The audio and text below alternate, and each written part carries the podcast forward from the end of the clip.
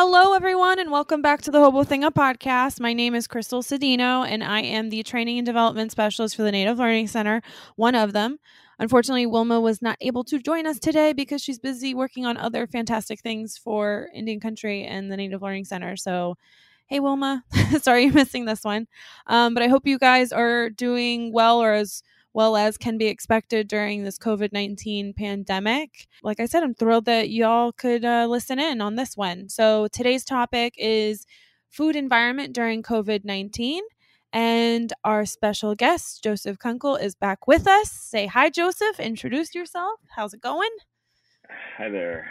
Thanks for having me back. Excited to be back and talk more. I'm uh, Joseph Kunkel, the a design director at Mass Design Group, a nonprofit architecture firm. I lead a portfolio of indigenous work serving Indian country here in the States and up in Canada, uh, more primarily around housing, but we've been working and responding to many of the questions that we've been hearing from our tribal partners. Excited to be here and share what we have learned and and so on. So thanks. Absolutely. All right. So, like um, I mentioned earlier, we're talking about food environment during COVID 19. And um, as we know, we have uh, native businesses that circle their you know businesses around food. And as we also know, during COVID 19, many restaurants and stay at home orders have been you know put in place and restaurants closed and you know all all this crazy stuff that's going on. So, I guess my first question for Joseph is going to be how can we be thinking about the effects of COVID on our food systems? Yeah, I mean, this is a big issue, right? You see, we saw it at the start of the the pandemic, where our grocery stores and our ways in which we purchase food and buy up food were kind of there were shortages all over. People were ransacking and going to the grocery stores and buying up all the food in the stores. And I think that showed a high demand on consumption on our our food systems, the support network, and it's revealed how fragile or potentially fragile our national food system could be or is. And so I think that made us start thinking more critically about well, how can we break that down and, and, and start to prepare for what it looks like when we can start coming back together. We have uh, uh, so I lead the indigenous uh, work uh, at Mass, and then we also do we also have a food labs portfolio of work that a lot of my colleagues are intimately engaged in, and so we've been uh, really thinking about ways in which this is going to impact uh, the service industry, the food service industry. It's going to how this will be impacting farmers, and then really thinking about restaurants and the food trucks, the pop-up system, the pop-up food spaces, and and just overall. So you'll be able to those that are listening will be able to kind of go to Mass Design Group's website and download some of the findings and strategies for these various issues that we're seeing on our food systems.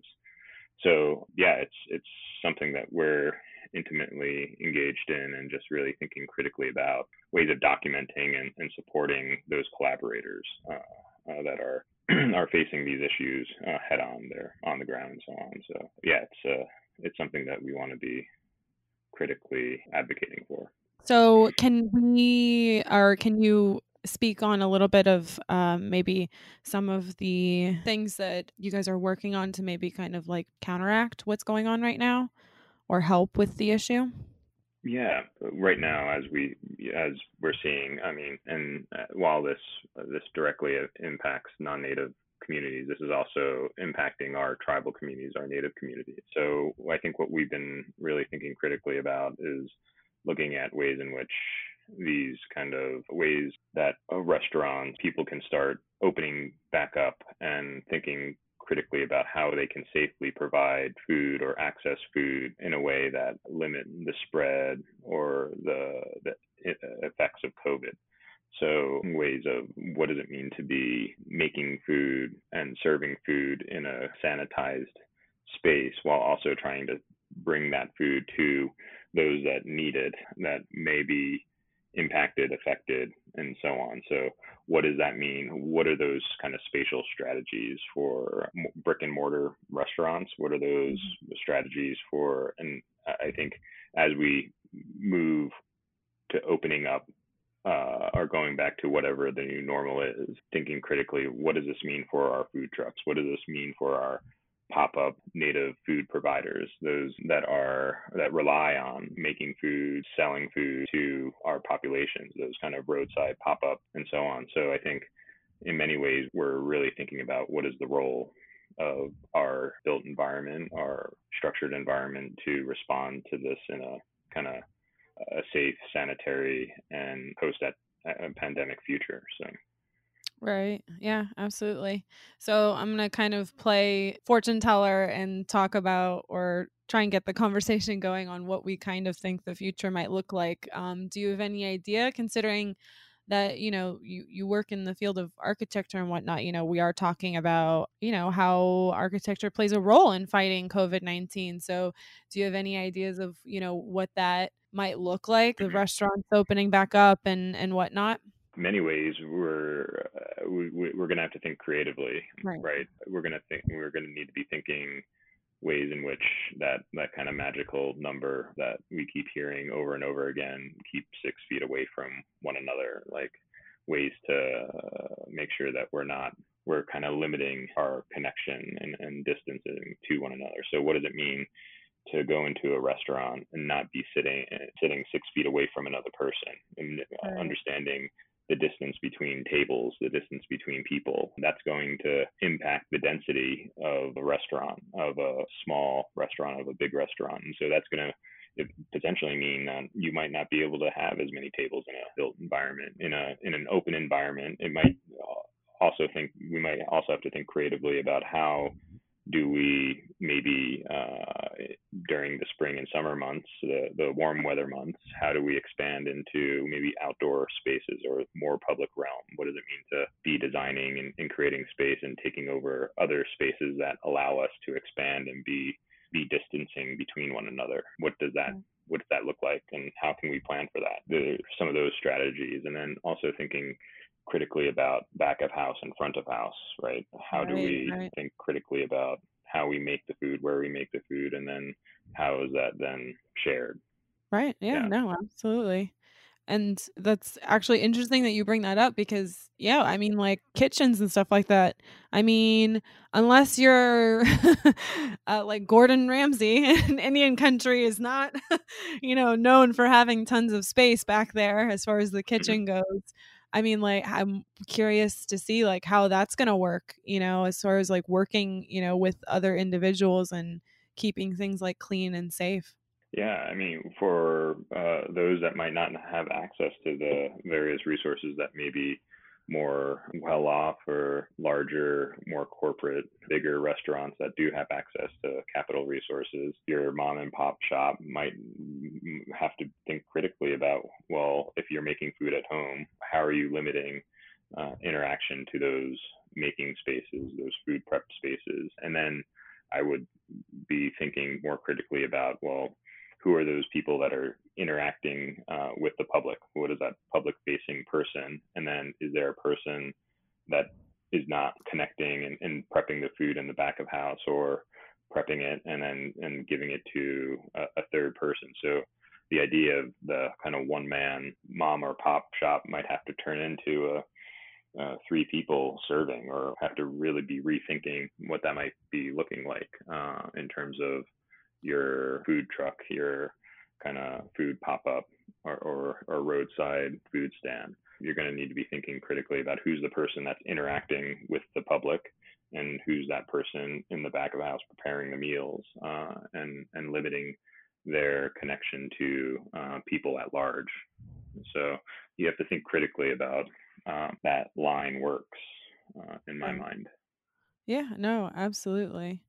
And, you know, we've talked about this, you know, food pop ups. I mean, aside from, you know, what you've already mentioned as far as preparing to kind of like reopen or rethinking like how we or how they, you know, set up and whatnot, is there anything else that you can add for those, you know, those native mm-hmm. food pop ups and, and whatnot on reopening? I think visual cues tend to help too. While I mean, you might be physically distancing from one another and, and vocally sharing that information.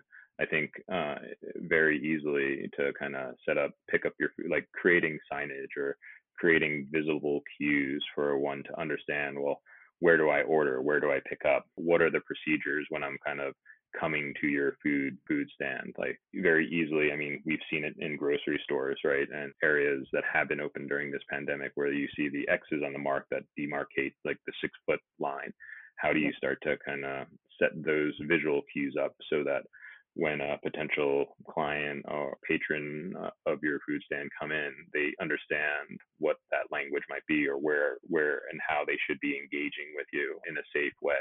So I'd very highly kind of be thinking about how do you create those visual cues that oh I want to get I want to go to uh, when this kind of when you when you do open up and you do have a patron that wants to come to your food stand, it's like how how do you visually communicate as they come in uh, that things are have changed and we need to be following a new procedure and this is how you're going to engage with me. So i think those visual cues are very much uh, are, are very important when we're thinking about reopening or, or, or, or providing these services to the public. Any other suggestions that you might have that you can speak on? So I mean, we covered quite a bit yeah, no, I mean, again, I just think this is going to this is going to create an what um, we've been coining like the new normal. Like eh, we're not mm-hmm. going to go back to probably what has been, and this is going to make us really think critically about how we reopen and, and how we serve the population. And it's going to be it's critical, right? It's it's the main ways in which our tribal populations make an income. They uh, and so we in order for our kind of mom and pop shops to survive they we need to be thinking critically about how do we leverage the spaces that we do have and think critically about ways to reopen and, and reopen in a safe and healthy way uh, while also providing the opportunities for us to thrive and survive.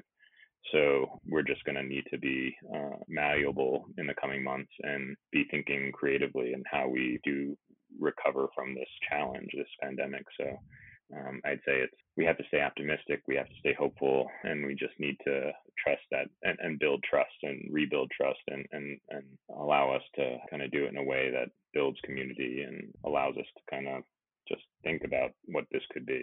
Um, so I was just gonna say that too, like positivity, you gotta stay optimistic and make sure we help each other, you know.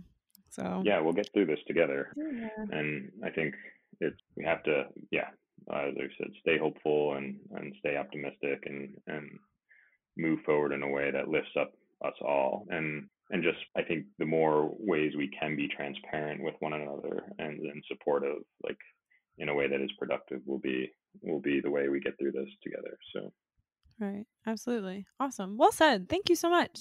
Well thank you. Yeah. Just happy to be sharing this information and excited to, and I'm also thankful to the team. Our our team has uh, been doing amazing work, and glad we can share this information. Absolutely, we're we're very happy to have you join us on these podcasts.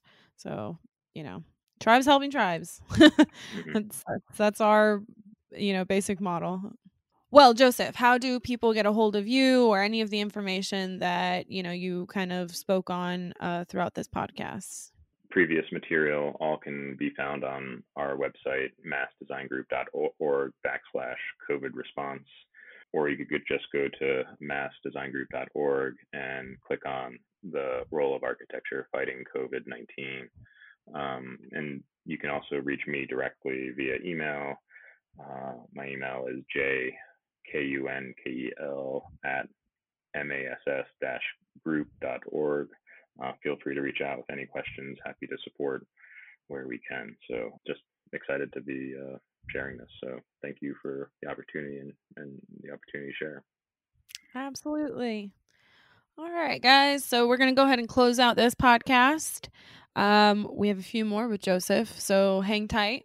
And if you guys need to get a hold of anyone from the Native Learning Center, specifically me, feel free to contact me via email. It's going to be Krystal Cedeno at semtribe.com. So it's going to be K R Y S T A L C E D E N O at S E M tribe.com.